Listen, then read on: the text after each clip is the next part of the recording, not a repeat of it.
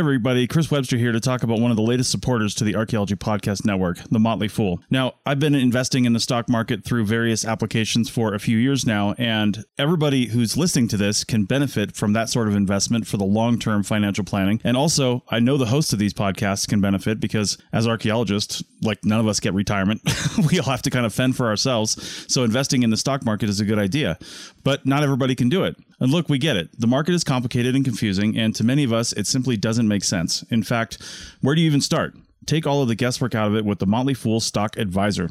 The Motley Fool has been around for over 25 years and has been spot on in recommending some of the world's most important companies before they hit the big time.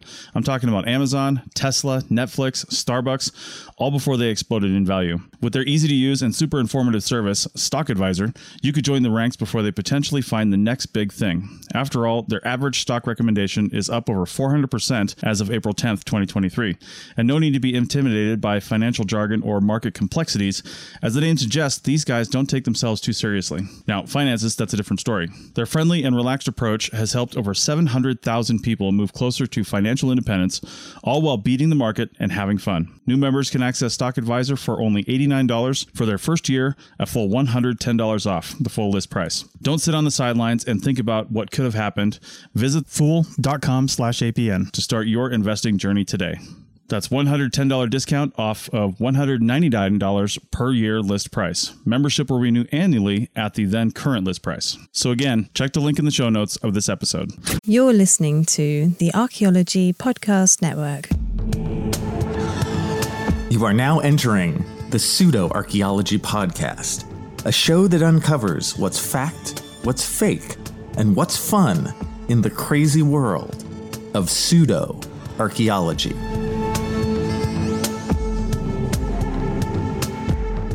Hello and welcome to the Pseudo Archaeology Podcast, episode 97. And I am your host, Andrew Kinkella. Tonight on our show, we are going to tackle the Crystal Skull of Belize.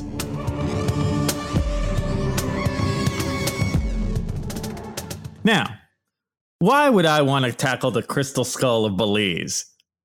The short answer is how can I not? This combines two of my favorite things, which are pseudo archaeology and the country of Belize. Now, let me let me explain a little bit. Now, first, in terms of the crystal skull, I just love the story of the crystal skulls, right? This is an old school classic. We're kind of reaching back into the classic history of pseudo archaeology. And if you Google crystal skull, you'll see that several skulls will kind of come up. There'll be several famous ones, and they look vaguely Aztec you know, vaguely sort of Mesoamerican. And I can't remember honestly how many crystal skulls there are, but there's like, you know, four ish, five ish. Most of them do look kind of different. Like they they look like they were made in different places. One or two of them look pretty similar, but overall, they they have sort of a different feel to them. But the most famous one, the one that checks all the boxes, fulfills every need you ever needed for a crystal skull, is what's called the Mitchell Hedges skull. And the Mitchell Hedges skull is the one that was found in Belize. Now, what do I mean by checking the boxes, right? So it is a skull that's made out of quartz. It has kind of an ominous vibe to it when you look at it. It almost has a glowing aspect to it, and it's full of mystery. Right. So it's again, it's exactly what you want. You don't want no second class crystal skull. That would suck. Right. This this one is perfect, man. It's got it's got the skull itself. It has a jaw that goes with it. Some of them don't but this is the full skull with the jaw. Now that I've talked you up to this super high of the mystery of the crystal skull, I'm going to now ruin it right off the bat and tell you it's a big fat fake. Oh, yeah.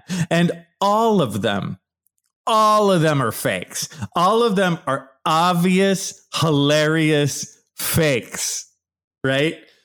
Now, I understand why you'd feel a little bit differently about it because you hear about this stuff so much. So many things in pseudo archaeology are like this, where it's just plastered over the media so much. And again, some of these things, they just never go away. They kind of reinvent themselves every decade or two. And the crystal skull is is one of those.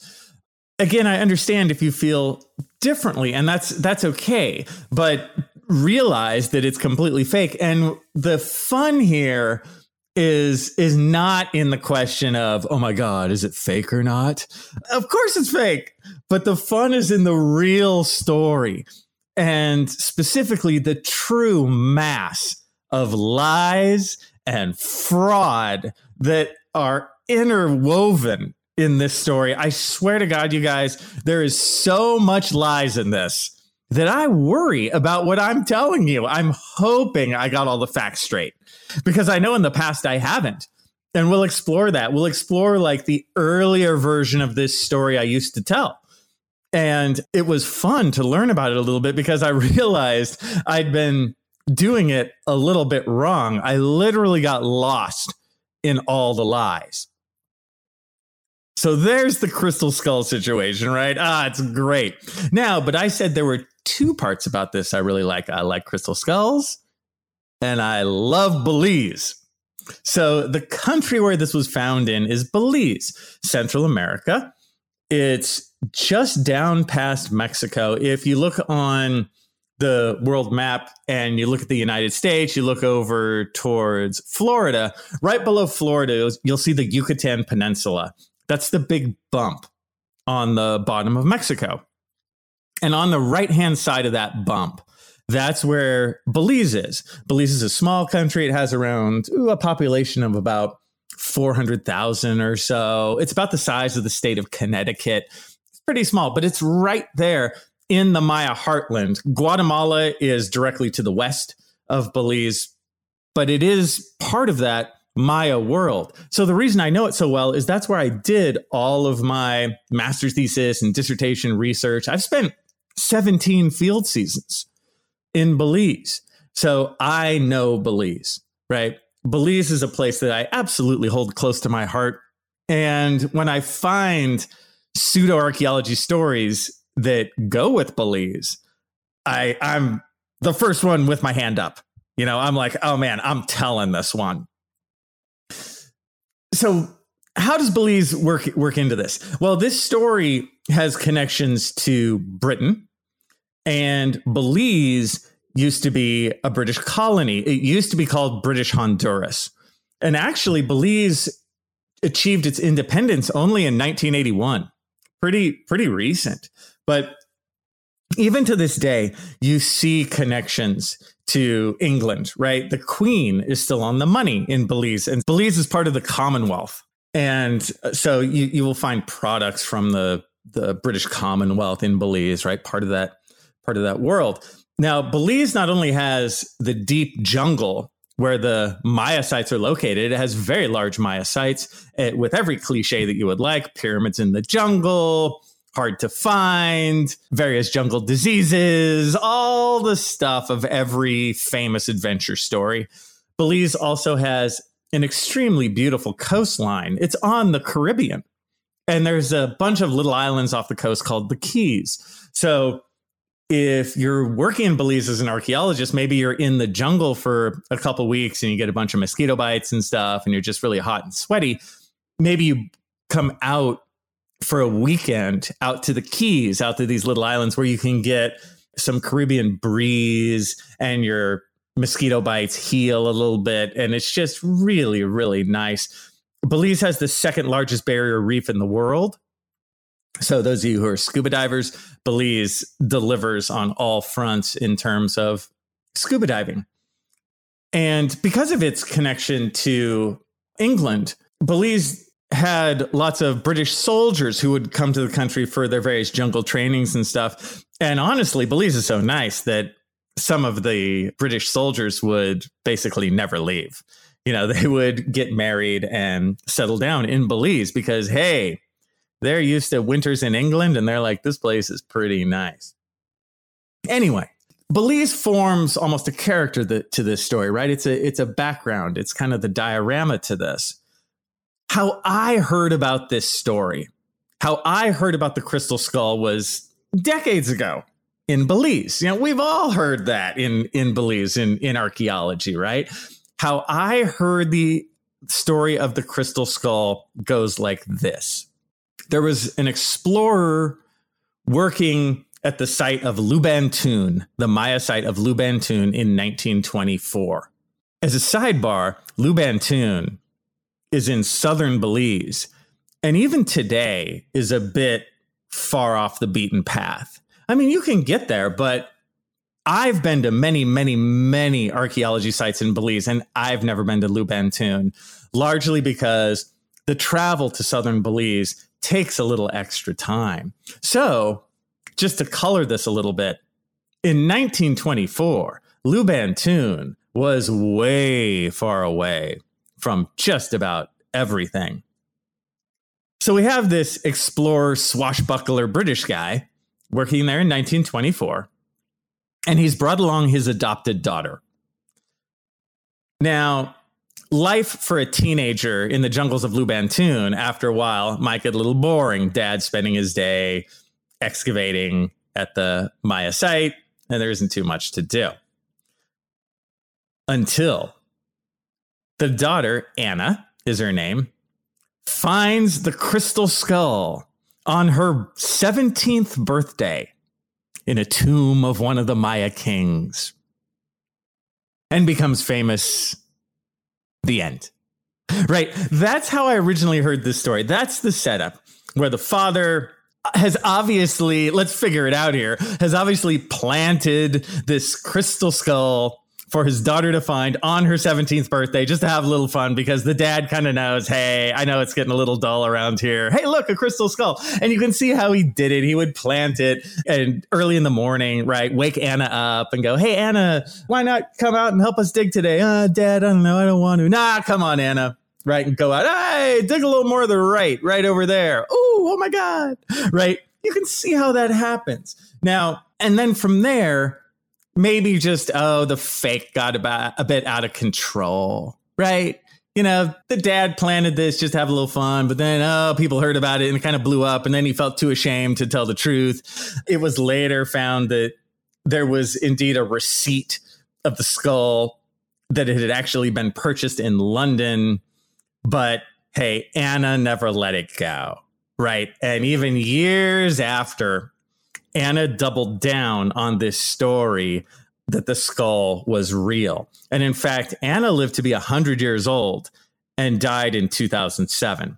So from 1924 to 2007, Anna gave this story to the world and pushed it and pushed it and pushed it. Now, the story I just told you of how the crystal skull was found is wrong and so, first and foremost, I have to give it a blanket apology to all my students from all the years who I've told this to, because while the setup is vaguely correct, lots of the bits and pieces of this story that I just told you are not right.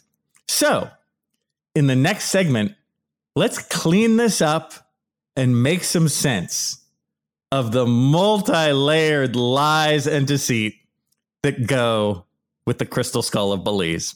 Hey, podcast fans, I've got to talk to you about drinking water. As an archaeologist, I've been on surveys where we had to drink three to five liters of water every day. That's 1.3 gallons, just to basically not die. Sometimes that water just doesn't hydrate you as quickly as you're using it. That's why we've partnered with Liquid IV.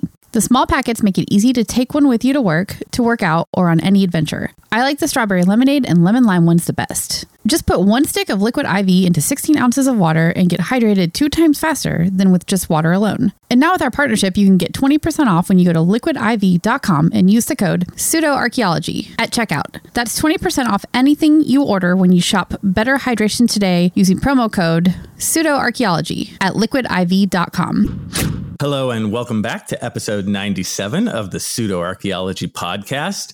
And in the last segment, we were talking about the crystal skull of Belize. And I gave you guys the setup to the story how basically the idea was it was found at a Maya site called Lubaantun in 1924 by the daughter of an explorer, swashbuckler, archaeology guy on her 17th birthday. Now, I had teased to you that that is not precisely correct, and it's not. But how do we figure out what's right? First, we have to take a look at the dad. So, who was this explorer, swashbuckler, archaeology guy? His name was F.A. Mitchell Hedges. Okay. And I guess if you're a super cool swashbuckle guy, you don't go by a full name, you go by F.A. Right. So that's who he is F.A. F.A. Mitchell Hedges. And as I looked into this guy, I realize that I've seen this caricature lots of times before. I think you could call this guy an adventurer, but really, underneath it all, he's basically a looter, a charlatan, and a ruthless self promoter.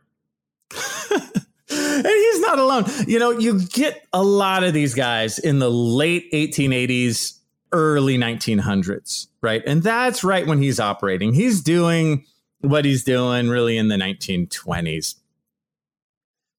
He was married in England, right? But he left his wife at home for basically years on end. So they were really just married in name only.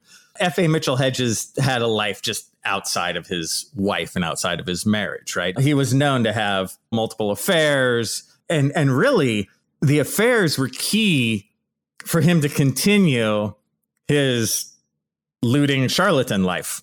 Because what he would do he was a attractive looking dude. And what he would do would be of course to woo one of the local wealthy women and then use their cash to fund his adventures right? To fund his trips.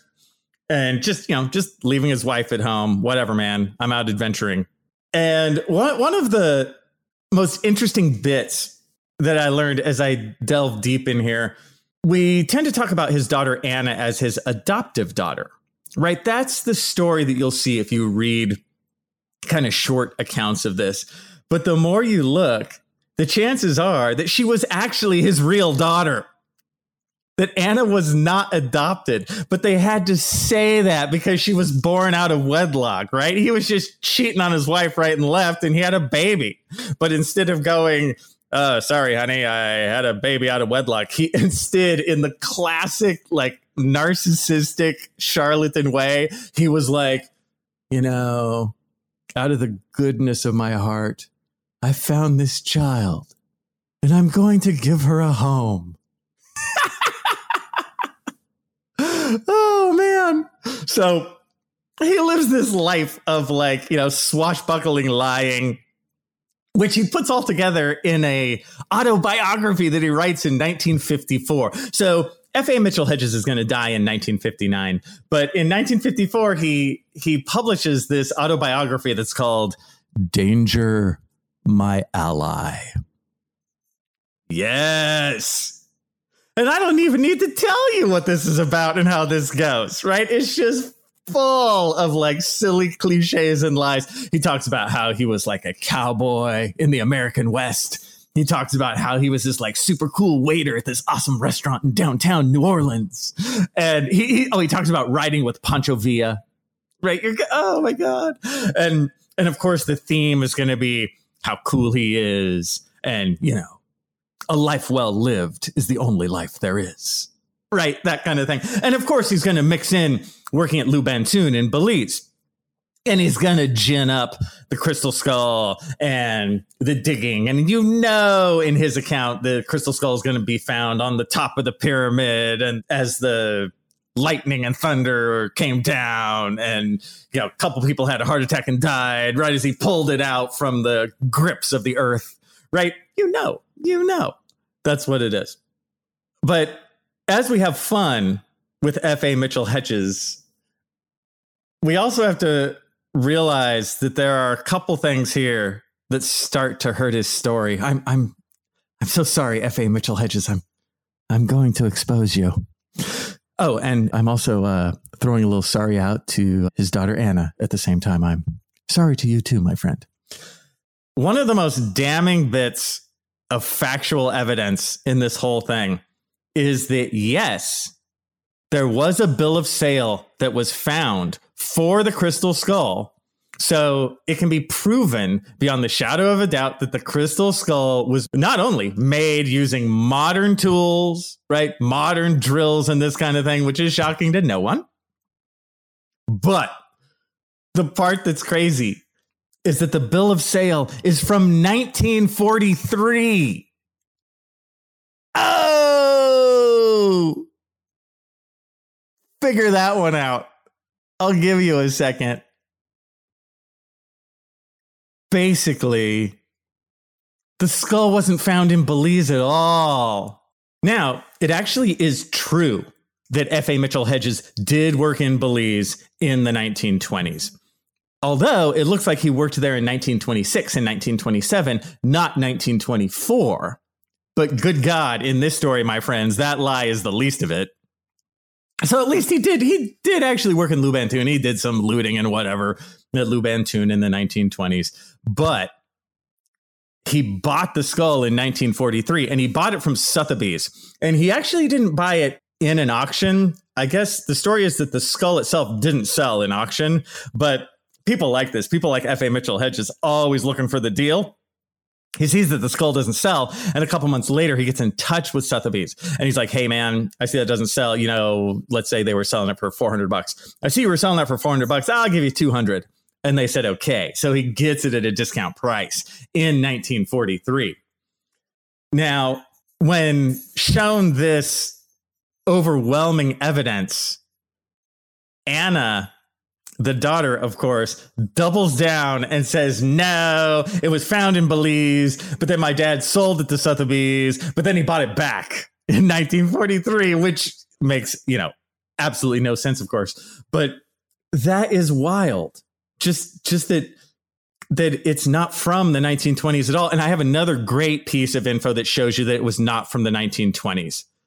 Nobody ever talked about it until after the 1940s. So if it was actually found on an archaeology crew, even if it was found by the daughter, if it was found in 1924, wouldn't the rest of the crew talk about it? Wouldn't the dad splash it all over the newspapers and stuff? Of course they would. As an archaeologist, I can guarantee you guys that we all talk amongst each other and we all talk about the stuff we found. And if we found something that cool, it would not stay a secret for more than 20 minutes. So the fact that there is absolutely no talk of this of this reportedly amazing artifact, no talk about it at all until post 1940s, post World War II, in the times of the dad's autobiography. Oh, okay. So the dad buys it in 1943 after all. And then the daughter gets it as the years go by. I'm sure she just sort of takes it at some point, maybe maybe when the dad dies and she takes his stuff. I do think that well, of course Anna is lying, but it's one of those really interesting times where she told the story so many times, I'm sure she believes her own lies. And people who believe their own lies are like the best liars because they think they're telling the truth and they will then defend their lies. And that is precisely what Anna did for years and years. And you got to realize this person lived to be 100 years old. So she's doubling down on lies she originally made in the 1940s or 50s. And by that point, they're going to be totally true in her head. So, what comes next as we talk about this is okay, what happens after the 1950s? Yeah, the dad writes his autobiography, Danger, My Ally. And then he dies a couple of years later. What then? Okay. So there's a lot of little twists and turns here too, but basically, Anna has the crystal skull and she shows it for private parties and stuff. I guess the idea was you could get in touch with her and for a cost, of course, you could maybe go to her house and she would lay it out and kind of give you the story. And throughout the 60s and 70s, this would happen, right? And the Hollywood elite got into this a little bit, the Shirley MacLaines of the world, went to go check this out. I even believe that William Shatner checked it out at some point too. But it just sort of makes sense that it'll hit that kind of new agey situation of the 60s and 70s. It'll fit right in, right?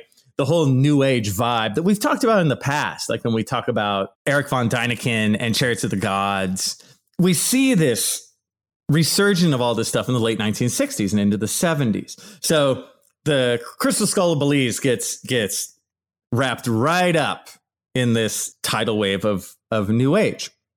Now, in the late 1960s, there's a guy who I believe was an Air Force pilot, but I, I may have be getting that wrong. He was in the military. He's a military guy. This guy named last name of Homann. This guy Homann hears about the crystal skull and just thinks it's really, really awesome. And he just he just can't get it out of his head and he just wants to be a part of the situation. He happens to be 40 years younger than Anna, but he gets in touch with her and they kind of become a team. So they continue to push the story through the 70s and 80s and 90s. And they're just adding to this fake story, right? And they're adding quotes like, it's the skull of doom. Or how about the high priest used it to will death? Or we can go with, it is a thing of evil. Or one of my favorites, it activates a special part of the brain with its vibration. so when you got this, dude, you got to turn the page, right? So they they push this thing throughout the next several decades. They actually end up getting married, which I, I think happens when Anna was in her 90s, and I think they just did it so that the husband could get the crystal skull, you know, as as part of kind of the marriage settlement after she dies. Really, that's why you still hear about it. The the husband is still alive, I believe.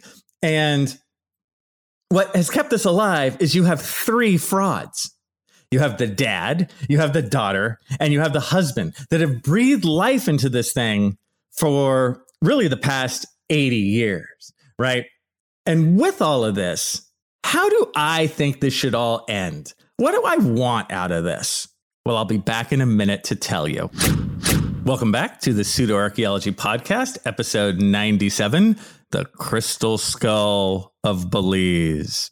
So far, we've talked about the backstory of the Crystal Skull and some more intricate aspects of the history of it and why we still hear about it today. So, with this last segment, I just want to talk about what I want out of this. What does Dr. Andrew Kinkella want out of this to feel satisfied? Well, before I get to that, I have to tell you guys that there's actually even more to the story. We have to remember that in 2008, a little movie came out called Indiana Jones and the Kingdom of the Crystal Skull. Remember that one? I do. I like to think of it as the day my inner child died. But yeah, it comes out and it centers around this kind of crystal skull mythology, right? Which, in terms of a Hollywood movie, I have no problem with an Indiana Jones movie using the crystal skull. I just, I wish the movie was a little better, but I, I have no problem with the backstory. That's fine. That's what Indiana Jones is for, right? I only have a problem with this stuff when it's on the History Channel. Quite different. But so the movie comes out, and you could argue that the movie company is making money off of the crystal skull and the mitchell hedges skull is really the the one with the with the deepest story of all the crystal skulls right it's the it's the best one and you could argue that according to anna's original story that the crystal skull was stolen from belize in the 1920s so in 2012 the government of Belize sues the Mitchell Hedges estate basically so they can get the crystal skull back. Right? And they say, look, you're using this stolen artifact from Belize in order to, to profit. And that's not right because we demand what's ours back. And that's true. Like, if you're an archaeologist, even if you take artifacts out legally from the country, which I have done, you sign an agreement with the country of Belize that you will bring them back in a year or two years or whatever it may be. You make an agreement with the government because, as it should be, all artifacts from the country of Belize are the property of the country of Belize and its people. So if you're telling me that this crystal skull is from Belize, well, you stole it and we need it back. Now you get the hilarity to all this when you look back at the story. The funny part is it's not from Belize. It's a fake that's from London from 1943. But the fakers, right, the Mitchell Hedges family, would have to cop to their lie. They'd have to go, yeah, we bought it in 1943 at an auction in London, but they can't. So they're caught in this web. It's hilarious. And of course, this uh, suit is filed in the year 2012 when of course it's said that the maya predicted that it would be the end of the world which is yet another famous pseudo archaeology story that i can't wait to deal with on a later podcast. But to my best knowledge nothing ever really came of the lawsuit and the mitchell hedges skull is i believe still with the family. So, what do I want out of this? Here's what I want I want the Mitchell Hedges family to be forced to donate the skull to the country of Belize. Totally. I know it's not from Belize, but the world thinks it is. So I think they should give it back to Belize. And then Belize should use the Mitchell Hedges skull as part of a big display in the Belize Museum in Belize City. Belize has an excellent archaeology museum in Belize City. It's actually in the old prison. And you know, the prison itself does have that vibe of like a Caribbean prison from 150 years ago. You know, it's kind of spooky in, in and of itself, but it's an amazing place to visit. So I think they should they take the skull and they put it front row center as an example of famous fakes right? And they do have, Belize has other fake artifacts because they confiscate these things at the border all the time. There's people out there making fakes all the time because if they fake you out, they can make a lot of money on your ignorance, right? So Belize will find this stuff at the border, like they'll confiscate it. People crossing the border, they'll find it in their luggage, they'll find it on plane flights, right? So in the back room of the museum, there is a pile of fakes and right now they're just sitting there with nothing happening to them. I've seen them. I've seen the fakes back there. And we have a laugh, you know, as archaeologists. Hey, look at this. Some of them are silly and terrible. And some of them are decently okay, where, yes, if I look at it, I can tell. But a normal person, I, I don't think would be able to. You really have to know your stuff. So I think they should have the crystal skull front row center. They take out all their other fakes to kind of put around it and have this amazing museum display on famous fakes. And then to me, it's the perfect end to the story of the Mitchell Hedges crystal skull, where the dad, the daughter, and the husband can all be poster children of archaeological fakery. And with that, I'll see you guys next time. Thanks for listening to the Pseudo Archaeology Podcast. Please like and subscribe wherever you like and subscribe. And if you have questions for me, Dr. Andrew Kinkella, feel free to reach out using the links below or go to my YouTube channel, Kinkella Teaches Archaeology. See you guys next time. This episode was produced by Chris Webster from his RV traveling the United States, Tristan Boyle in Scotland, DigTech LLC, Culturo Media, and the Archaeology Podcast Network, and was edited by Rachel Roden. This has been a presentation of the Archaeology Podcast Network. Visit us on the web for show notes and other podcasts at www.archpodnet.com. Contact us at chris at archaeologypodcastnetwork.com.